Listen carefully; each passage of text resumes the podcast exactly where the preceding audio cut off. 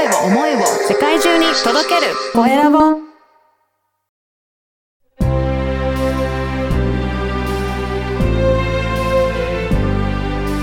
経営者の志。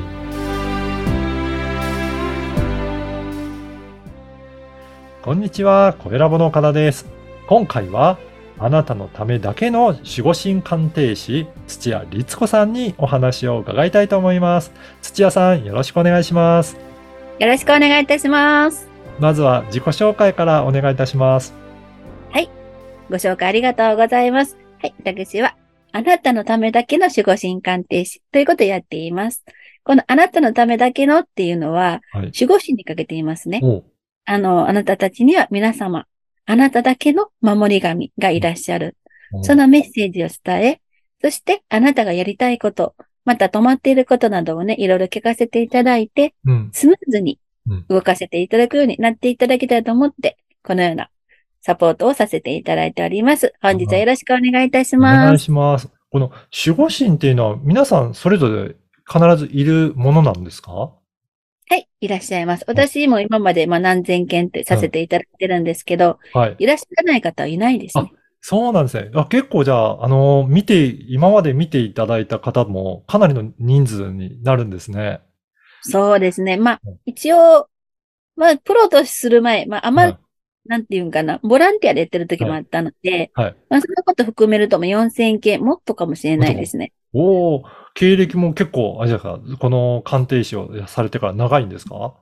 長いですね。あの、プロとしては10、まあ20年足らずなんですが、まあ、あの、あんま、ボランティアの時入れると30年、もしくは35年ぐらい。おお、結構もうやってらっしゃるんですね。うん。そうです。その時最初は、あの、これが鑑定だと思ってないんですよ。わかるから答える。ええはで、い。相手が知ら、相手、私が全く知らないであろうことも分かっちゃうから答えちゃう。そうなんですね。じゃあもう瞬間的に、あの、分かっていくような感じなんですね。そうですね。その時は全然止めることができないので、うんもう聞かれたら出てくることとつらつらと言っていると、やっぱりね、相手、たまにはね、やっぱり反論されたりはありましたね。そうなんですね。ええじゃあ、それからいろいろ勉強もなさって、今の、この、あなたのためだけの守護神鑑定ということのやり方がだんだん確立してきたっていうことなんでしょうか？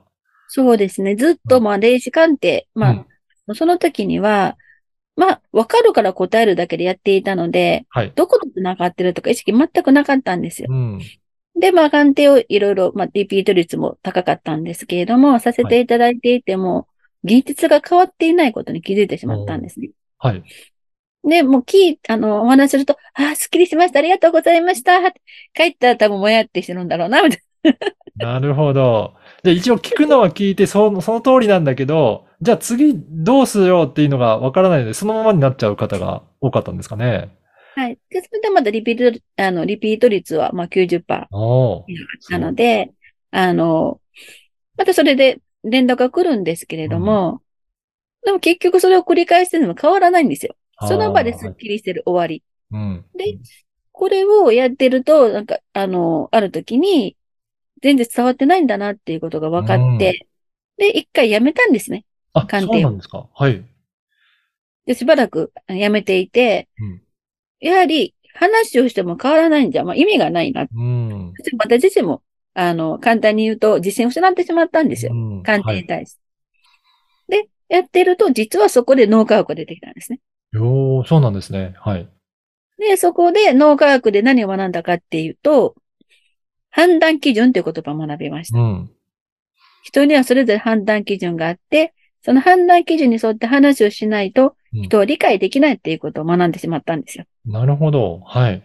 そしてそれと同時に、なぜか心理学のも興味を持ち始めて、で私はアドラー心理学が好きなので、うんアドラーさんうん。を、まあ、あの、いろいろ、まあ独学でうん。勉強して、脳科学の方は、ちょっと一度学校に行ってはい。学びました。えーじゃあ、その脳科学と心理学を取り入れて、その後どんな感じになっていったんですか？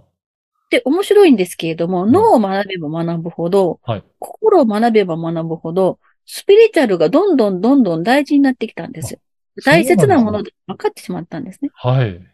なぜなら、あの、科学者っていうのも、結局目に見えないものを科学で解明したくて科学者じゃないですか。うんでも、あの、そこで最後やっぱ分かんないんですよ。まだうん科学者分かってないとこいっぱいあるんですよ。はい。そこはやっぱスピリチュアルなんですよね。あで、心もあれですね。あ。はい。心どんどんどんどん解明してやっぱ見えないところがある。うん。なぜそういう感情が起きるのか分からない。うん。まあ、それは脳の仕組みだとかいろいろあるけれども、でもその脳の仕組みは誰が作ったんですかってなるとやっぱスピリチュアルなんですよ。なるほど。うん。なので、その理論だとか理屈は脳科学も心理学も得意なので、うん。その私たちがね、私が見えていたその鑑定の部分を脳科学、心理学で裏付けすることで、相手がより明確に分かるようになってくれたので、そちらを組み合わせた鑑定を始めました。そうなんですね。じゃあ、今の鑑定はどんな感じで進んでいらっしゃるんですか？今の鑑定は、うんあの、その脳科学、心理学のもの、私の方のうんお知識があるので、うん。実は、じゃあ今からじゃあ岡田さん、鑑定させていただきますねってお話しすると、はい岡田さんの守護神の一部が、うん私のちょっと近くに来られて、うん。信号みたいなのを送ってくるんですね。ええはい。信号、よく、あの、おここの言葉っていうのは脳で作ってるじゃないですか。はい。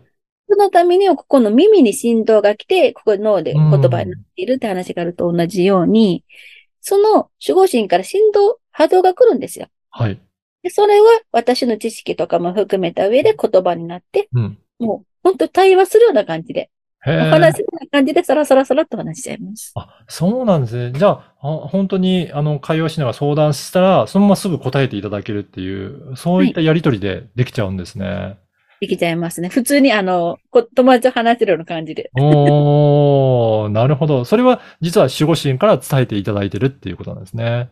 うん。そうなんです。実はこれちょっと面白いことがあって、うん。私も、あの、私の知識が入ってる時があるじゃないですか。だからはいなぜかな、わかんなかったんですよ。これ、うん守護神メッセージじゃないんじゃないかなと思った時に、いや私は声がここで言葉になってると思ってたのが、振動だったって分かっうん、たんですね。うんはい。で振動だから、これが、ここの脳で、あの、言葉になるわけだから、はい。じゃあその振動で結局守護神が私のこういうところに知識を出せ、こういうところに知識出せっていうことで話をしていたって分かったので、うんあそっか、私はぜあの守護神からのメッセージに沿ったものを伝えてるんだっていうことが自うん分の中で確信ができました。そうなんですね。あ、じゃあそれを、まあ、伝えられるって、土田さんの方が伝えていただいてるっていうことなんですね。そうです。守護神はじゃあ、その、やっぱりその人自身のことはもう、ものすごくよく知ってるから、ここを伝えたいんだっていうものがあるっていうことなんですかね。そうなんです。実はちょっと話が変わってくるかもしれないんですけど、私たちって潜在意識と顕在意識があるじゃない。うんうんはい。でもこの潜在意識って1%か3%しかないんですね。そんだけしかないんですね本。当ね、97か99潜在意識なんですよ。うん。うん。私はここに可能性があると思っています。はい。そして、この、あの1%、3%過去の自分、記憶の自分って言い方してるんですね。なので、この記憶だけに頼ってしまうと、ほんのちょっとしか動けないんですよ。で、ここにもう、このちょっとしたところだけに見て、皆さんが見ているから、うん、そこでの次の発展が起きない。はい。本当は守護神はそれを全部知ってるんですね。潜在意識の部分も、潜在意識も全部知っているからこそ、橋渡しができる。うん。なるほど。うん。ちょっとした上にいる。うんだから、大きな話はしないです。でも確実のファーストステップのお話はできます。だから、今までそういった行動をしてくれなかった、成果が出なかったっていうところも、そのファーストステップをお伝えできるので、今度は行動できるように皆さんが変わっていくっていうことなんですかね。ええいやー、あの、この番組はですね、経営者の志という番組ですので、ぜひ、土屋さんの志についても教えていただけるでしょうか。はい、もちろんです。はい私が一番伝えたいのは、あなたは一人じゃない。うん守護神はいつもそばにいる。うん私の、そしてもう一つあるのが、無駄な涙流させないっていうものもあります。うんはい。なぜこれが出てくるかっていうと、やはりこの鑑定経験から、誤解や知識不足で泣いてる人たちがいっぱいいるんですよ。うん。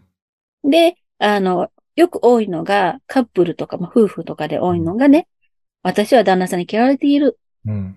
だから私離婚するんだ。おーなんで？いや、こうこう言われた。いや、それって、旦那さんがあなたのことをしっかり見ていて、あなたが良くなれば、少しでもね、この関係性が変われば思って話してるんじゃないのいや、そんなことはない。うんはい。で、そこでちょっと別の例出すんです、私が。うんこういうことってなかったですかって。うんいや、ありました。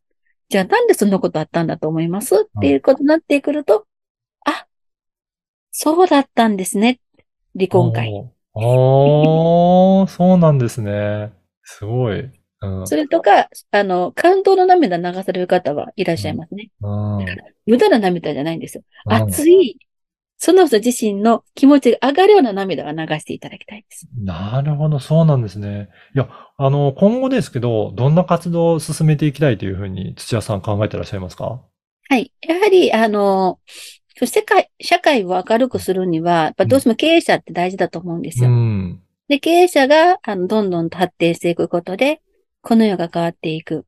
そしてそのためには、今、あの、きっと経営者の方っていうのは、いろんなビジョンを持ってる方って多いと思うんです。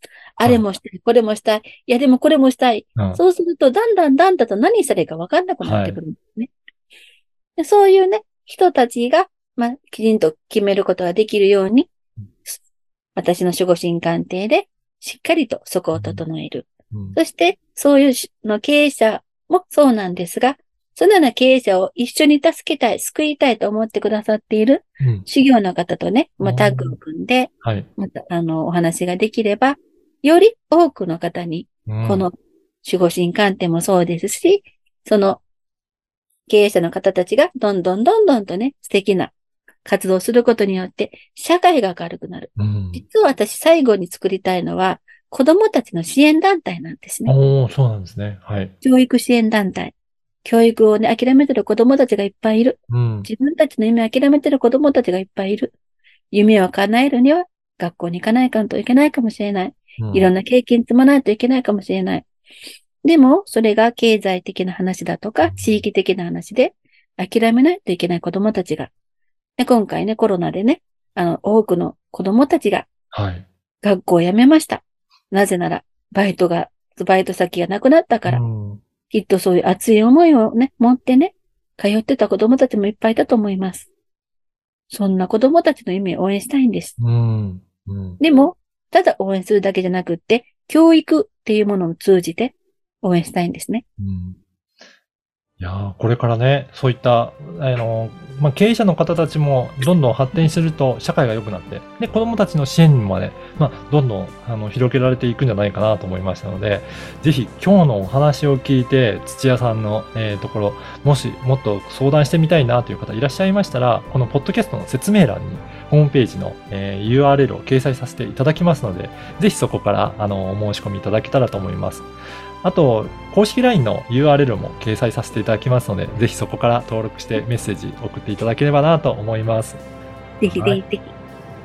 はい。今回は、あなたのためだけの、えー守護神鑑定士、土屋律子さんにお話を伺いました。土屋さんどうもありがとうございました。本日お招きいただきありがとうございます。